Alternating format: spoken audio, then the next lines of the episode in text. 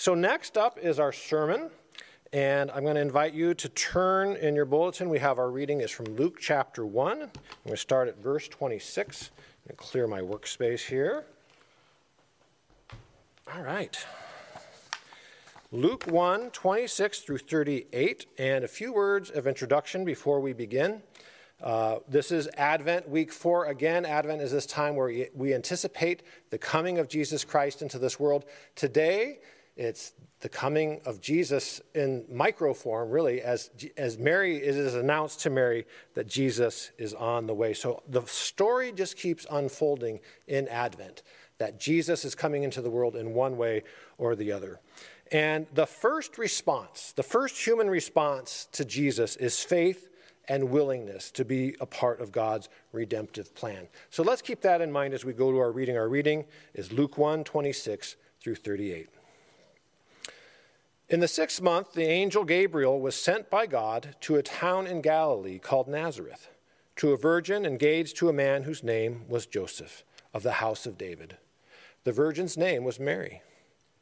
And he came to her and said, Greetings, favored one, the Lord is with you. But she was much perplexed by his words and pondered what sort of greeting this might be. The angel said to her, Do not be afraid, Mary, for you have found favor with God. And now you will conceive in your womb and bear a son, and you will name him Jesus. He will be great and will be called the Son of the Most High. And the Lord God will give to him the throne of his ancestor David. He will reign over the house of Jacob forever, and of his kingdom there will be no end. Mary said to the angel, How can this be, since I am a virgin? The angel said to her, the Holy Spirit will come upon you, and the power of the Most High will overshadow you. Therefore, the child to be born will be holy. He will be called Son of God. And now, your relative Elizabeth, in her old age, has also conceived a son. And this is the sixth month for her who is said to be barren. For nothing will be impossible with God. Then Mary said, Here am I, the servant of the Lord. Let it be with me according to your word. Then the angel departed from her. Let's pray. Heavenly Father, thank you for your word. And we ask that you add your blessing to it. In Jesus' name, amen. Well, I want to draw your attention to something, and it's not something that we read, but if, if you look at it, um, you'll see and it might be homework for you for later, is to look at verses 5 through 25 of this exact same chapter. Luke chapter 1, verses 5 through 25. Um, and that is a very parallel, somewhat parallel story of an angel coming to somebody else and announcing the birth of somebody else. It's the foretelling of the birth of John the Baptist. And, and the angel comes and appears to his father, in this case, a man named Zechariah. And here's how these stories are similar. There's, some, there's a parallelism between these two announcements, annunciation narratives, right? The, and here's how they're, they're similar. An angel appears to Zechariah, the husband of Elizabeth, who is Mary's relative. The angel tells how Elizabeth will have a son, just like how the angel tells Mary. And a name is given for this son, John. In this case, the name is John. And there is a prophecy about the kind of life and ministry that John will have. So, so far, so good. We have something very similar happening in both stories. But, as you may guess, they are also different in important ways because they're different children and there's different purposes that God has in this. They're both miraculous, but in different ways. For example, Elizabeth is advanced in years, beyond the age of having children. So this miracle is a lot like Abram and Sarah. Like they were not able to have children, but God enabled them miraculously to have a son. And the same is true with Zechariah and Elizabeth. Mary is able to have children, but there's no biological father. So that's, that's a difference there, right? Uh, the sons are prophesied to do different things, similar but different things. John is to prepare the way and call people back to God. But Jesus, it says, will be given the throne of his ancestor, King David. So, in essence, the angel is saying, this one will be the Messiah. He will be the anointed one, right? Uh, the one that people have been waiting for. So there's a lot of hope and a lot of expectation tied up in this child. And as we see, Mary is perplexed at the angel showing up. Later in life, she's perplexed and ponderous about all these things. And so Mary is coming to grips with the gravity of what's happening here. So both stories have the person involved questioning the prophecy. And that's a similarity, but the, the motivation for the questions are different. And we're going to spend our time today actually looking at the different motivations for the questions. If you re- and we haven't read it, but if you remember the story, Zechariah doesn't believe that this can happen. So his question sort of comes out of disbelief like this is impossible. Just he's thinking in terms of human biology. He's like this cannot happen. We've we've wanted children all our lives. We've prayed for them. We never got them. Now we're past the age of ever reasonably ever having a child, and now you're telling me we're going to have a child. I don't believe that. I don't think that's possible. Now we know with Abram and Sarah, with Hannah, you know, beautiful story from 1 Samuel, that God can make these things happen, and God does make these ha- things happen in the life of some of his people, right? Um, so God can do it, and God does do it. And there's a bit of a, if you want to use the word punishment, I think that's a little too strong. It's not a punishment, but there's a sort of a reminder for Zechariah that he needed to have more faith in this moment. And so the angel tells him, Because you did not believe me when I told you that this was going to happen, you will not be able to speak until your son is born. And uh, I don't know if that solved a lot of problems for Zechariah or created a lot of problems for Zechariah or for the people around him. But yet, so that was his reminder. His inability to speak for nine months was this reminder that God has power. God is willing, willing and able to do what God wants to do. And we're not the ones that really should say to God, Can you really do that? I don't think you can do that. That's not our place. Now, Mary has her own question, and I want to draw attention to that. I want to spend some time on that. Her question is this How can this be? Since I have never been with a man. Is, is, is that, the, the literal translation is, I have never been with a man. And, and so um, this is where we need to slow down a, a little bit and look at this question and the implications of this question. First, we should say that this is where we understand the concept of the virgin birth in Luke's gospel. Now, Matthew's gospel mentions it, but it gives it very little space, just a sentence or so. But in Luke's gospel, it's repeated several times in various ways that Mary was a virgin when, when Jesus was born. And the virgin birth and the virgin conception is important for us. We should say at least that uh, this also should be impossible for God, right? Just like Abram and Sarah, Zechariah and Elizabeth, this is also a miracle of birth. It's a different kind of miracle, but yet it's a miracle of birth. But in no way should this be impossible for God, just on the logic of it. God, if God can do anything, if God can create the universe with a word, right, then he can do this. This is within his ability, right? And it and also, we should say that the idea of the virgin conception and the virgin birth work towards our theology of the incarnation, which is a super important theology for us. It's so deep, it has so many layers, it has so many implications. We could actually have, now I, gave myself an idea, we could have a seven part sermon series just on the incarnation, and maybe we will in the new year, we'll see. But there's just so much detail going into this idea of the incarnation that Jesus being fully human and fully God at the same time means that his parentage needs to be both divine and human. So that, that kind of has its own internal logic too. But we want to focus again on Mary's question. Her question is How can this be? How can this be, since I have never been with a man? And the question, as we read the language, even if you read it in the original language, in this context, is not like Zechariah. It's not like her saying, This is impossible. She's not saying how because that's impossible. I don't believe it. She actually thinks it's possible, just that it hadn't happened yet, right? She, the question is more one of how, in, and how means in what way, in what manner will this happen? How could this happen in, in a way that I can't see it. Could you explain the, the, the, the, methods? Can you explain the manner in which this will happen? And then the angel does. The angel obliges, says, Well, this is how it will happen. And, and just so you know, this is what will happen. This is how it will happen. And, and her thinking is, I can't bear this child. The, ch- the child's not here yet. There's no child to bear. But her willingness is actually apparent well before she agrees to do what God plans to do. She's like, I'm in, but I don't have this child yet. How is that gonna, how is this gonna work? She, she had already thought to herself, oh, I could give this child. I could give this child, but I don't have one yet. I don't have a child to give yet. How is this gonna happen?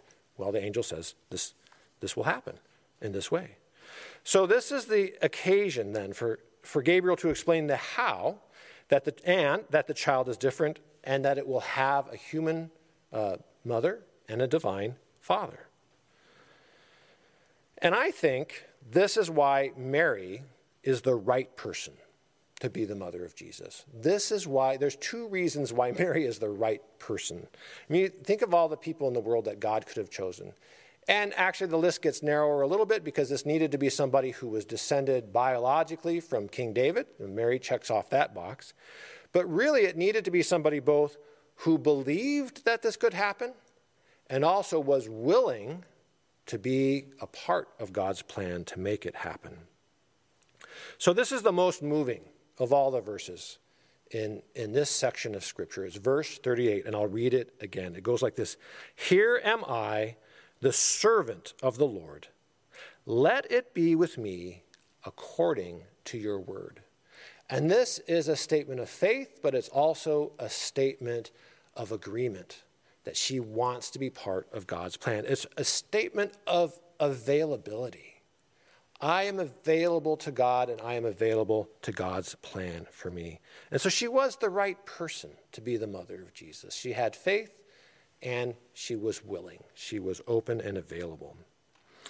And honestly, I've preached on this passage probably about 10 times, honestly, because it kind of comes up every, uh, almost every Advent. It kind of alternates.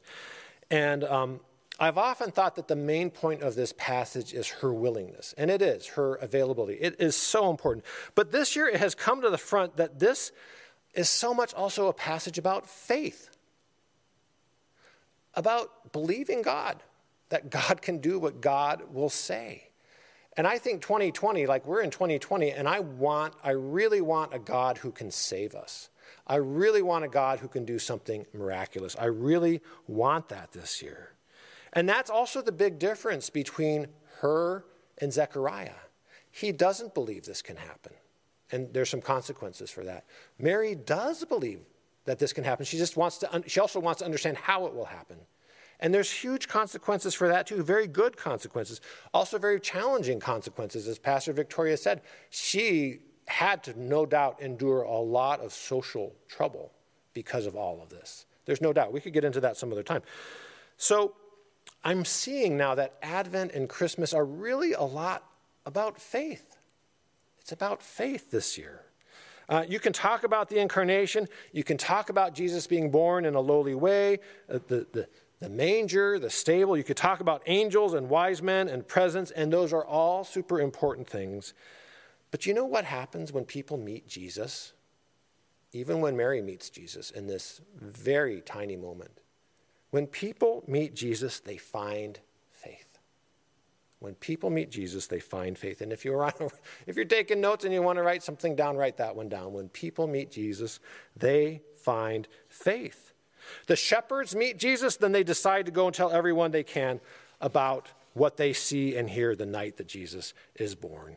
Every time in the Gospels when people bump into Jesus, they're presented with an opportunity to believe. There's always this opportunity to believe in what he's doing because Jesus is always doing something that merits people believing in him. And that it's hard to watch sometimes because people are really faced with a, a sharp choice then is that you can't be apathetic in the face of Jesus. You either believe, you're like, wow, or you're like, this is going to hurt too much of what I care about, so I'm not going to believe. It's almost like confirmation bias or some of those other bi- cognitive biases that we have. I can't believe in Jesus right now because it would cost me too much. So I'm not going to believe. And we let our circumstances dictate our belief rather than the person of Jesus Christ and who he reveals himself to be to engender faith within us and to allow that to happen. And I've been wondering if we've lost sight of this, of this aspect of faith. And we could actually have a whole sermon series on faith because faith is a, it's a tough subject. Sometimes we have it and sometimes we don't. Sometimes we're like Mary, we believe God can do anything. And sometimes we're like Zechariah and we're not so sure. We're skeptical.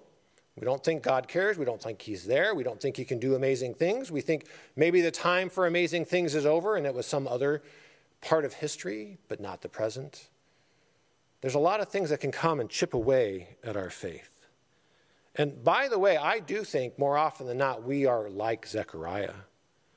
Um, we're a little skeptical. We're a little. We're not sure that the miraculous could ever actually appear for us. And I want to say, and I want you to hear this very clearly God does not give up on Zechariah.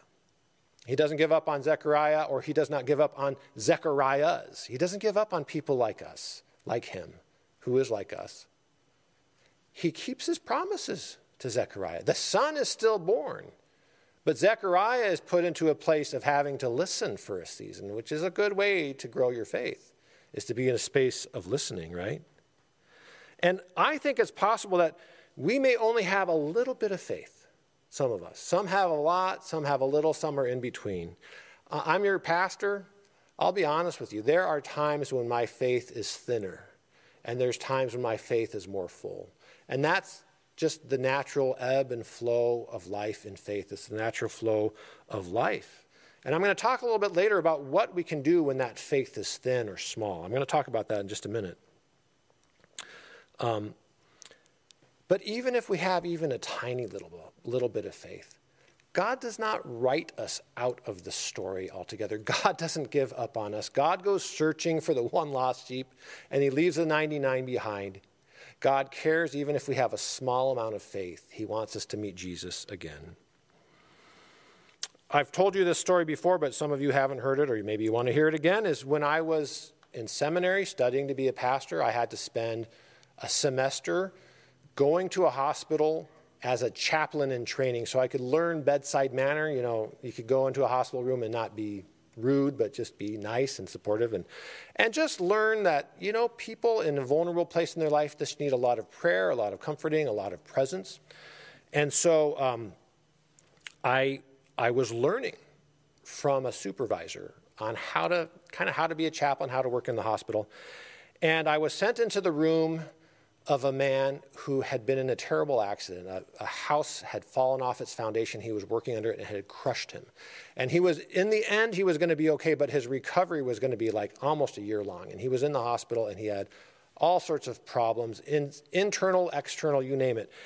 And um, I didn't know how to pray because he was in such sort of a mangled, a mangled state. And I didn't want to pray that God would give him perfect healing right in that moment because I didn't I didn't want to get his hopes up. I didn't want to be unrealistic and and part of the lessons was to go back to your supervisor and say this is what I experienced today and, and this is what I learned. Pardon me. okay. So I went back to my supervisor and I said I felt like I needed to pull back a little bit when it came time to pray because I didn't want to hurt his feelings by praying for something that wasn't going to happen, then he'd be disappointed. And, and he said, What kind of God do you believe in? I said, Well, gosh, now that you ask me that, I'm not sure. Tell me more. He said, Don't you think God could heal him?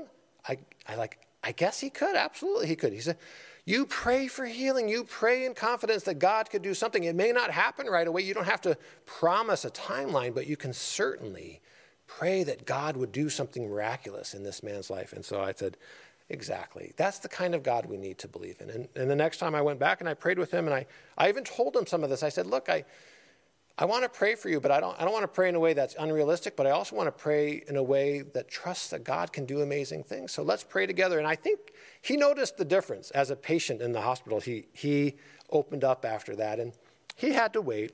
And I left after a while. My, my semester was over. He was still in the hospital, and I To tell the truth, I don't know the rest of the story, but I, you know, he was, I was told that he was going to make a full recovery in time, and I, so I will, I'll hope that he did, and I'll trust that God gave it.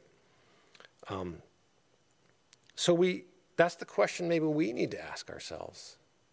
What kind of God do you believe in? Do you believe in the God who can make John the Baptist from an old couple? Do you believe in the God who can make Jesus from a virgin? We have to believe that. And, and like I said, it's not that, logically, it's not that hard. If God can do these other things, which are amazing, He can do this. Now, I mentioned that we want to ask ourselves what should we do if we find our faith in a thin place?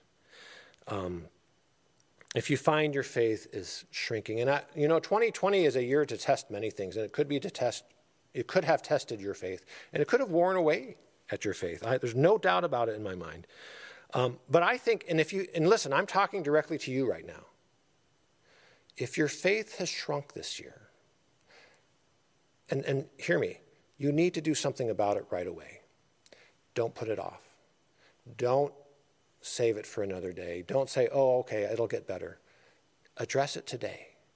Your God wants you to be in relation with Him. Your God even wants to hear that you don't have faith in this moment. You know how they say, help me believe, help my unbelief, right?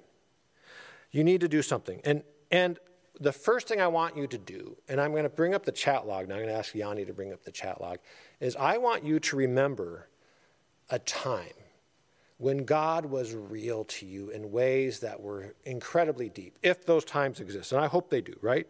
Um, when was God real to you? When was God very present for you? When was it that you felt close to God? And I'm going to ask you to put a note in the chat log now. It could be a three word phrase, it could be a, a, single word, it could be a short sentence.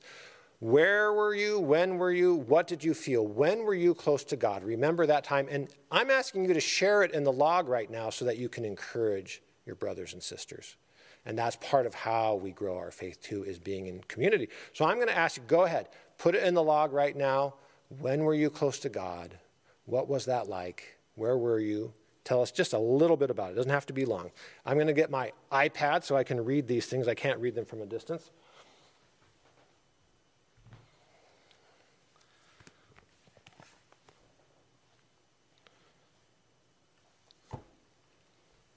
I wish I didn't have to wear glasses, but I do. All right, let's see. Okay, all the Godly Play kids are online now. That's good. That's, all right. Okay. Let's see. I think I got a text message too. Let's see. It was a picture. Uh, let's see here. Okay. All right. Somebody put something in the log so we know it's working. How's that? I'm going to type the word test. Test. Boink. There we go. Okay, I think some stuff is coming in. Let's see. Just me. There we go. Okay, something just came in. All right, so Ted says better understanding God's love for us while navigating a relationship this year. Good, Ted. Thank you. Yeah, relationships can increase our understanding of God. Good. Craig says In the Gambia, the hospital room where God miraculously healed a child I'd been praying for for many weeks. And that's actually from Karen, but under Craig's. Uh, thank you, Karen. Wow, God is real. Remember that. Zach at houseboats in high school. Amen. Andreas, freshman year in college. Excellent. There are times in our life where our faith is thin, and there are times in our life when our faith is full, and there's times in our life where God has really come through to us. And so, the first thing I think you should do is if you're in a place where your, where your faith has thinned out a bit, is go back in time in your head and remember those times when, when God was very real to you. Okay. Um, and there's, there are times when we have strong faith, and there are times when our faith is taxed. There's no doubt. But God is constant in his love for us. The next thing you need to do is to tell a friend. Admit it, and some, you know, you could even put that in the log if you want to. Transparency is great in community. Admit it that you have, you could say, you know, I'm having trouble believing. I'm having a hard time connecting to God. I'm having a hard time thinking this is real. That's reality, right? And so that puts it there on the table so we can just look at it. And a good friend won't try to fix you, right? They'll just listen to you, they'll just support, right? And that I think that's the space that Zechariah was put into by God. He's like, You're gonna listen now. You're gonna listen. A few more came in. This is great. Pamela, Pam, waiting on a gurney in a hospital hallway by myself, waiting for a C section, and God was present for you there. Wow, praise God. Divya says, during my residency interview, I was half a half hour late and was so upset, but I prayed. From there on, I felt something reassure me, and I did very well, and I made it. Praise God. Uh, let's see, Craig, this time is actually from Craig. So many times while living in Liberia and being confronted with the crushing needs all around, knowing we had very little to offer, but God was enough. Thank you, Craig. Michael says, realizing I had attended a cult when in Scotland for three months, I realized the need to reevaluate my own faith. That's really awesome. And God, God probably led you out of that, so you could probably feel close to God for that. Wow. Yeah, thank you. And Barbara, at camp, when God gave me a vision with three signs telling me what to do don't marry your fiance, don't continue working in the dance school, and go to a Bible school instead. Wow. God, is, God gives us vision, God gives us direction. In those moments when we hear and see God at work, we can feel incredibly close to Him. See, I felt it. This is great. I have a, a watch on, and my watch buzzes when I get a text message, so I know I don't miss the text messages. Adele felt very close to God during her father's open heart surgery. Thank you, Adele, for sending that in. That's a text message. Good. Okay. And again, if you are in a time right now in your life where you want to just tell your brothers and sisters, but you don't have to, that, that your, your faith is stretched a bit right now, you can put that in the log too. We will we'll pray for you. We'll know how to just, we want to listen to you and, and love you. So, here's the great news. Even if your faith is small, you can start with the tiniest amount. Oh, hold on. Oh, thank you. Karen, Karen sent me a text message saying I had missed, I had, I had missed a text message or a, a chat message from Greg after surviving my heart attack six years ago. Praise God, Greg, that God was with you. You, you felt his presence at that time. Good. Thank you. And thank you, Karen, for alerting me to it. So, as I was saying, you can start with a little bit. If you start even with the tiniest amount, that's okay. If you look at Luke 17 5, you can look this up later. The uh, disciples model this good prayer. They say to Jesus, Help us to increase our faith. They are in this place where they said, I have a little bit of faith, but I want more faith. And of course, being around Jesus kind of engenders faith. It creates an opportunity for faith. And Jesus' answer to them is a tiny parable. He talks about if you have faith the size of a mustard seed, which is small, very small, you will eventually be able to move mountains. And that's it's like one of the shortest parables we have. All you need is the smallest amount to start. All you need. Um, and that tiny seed will grow into a large tree. There's a, and I'll tell you, last night Kaya and I went in our backyard. We made a little fire in this little metal fire pit that we have, and I was just reminded, like the tiniest amount of friction on the match head starts the match on fire, and that tiny flame starts the kindling on fire. And last night we had wet wood, but we had dry kindling because the kindling came from somewhere else, but the wood had been rained on. But I thought, you know, we're going to do this.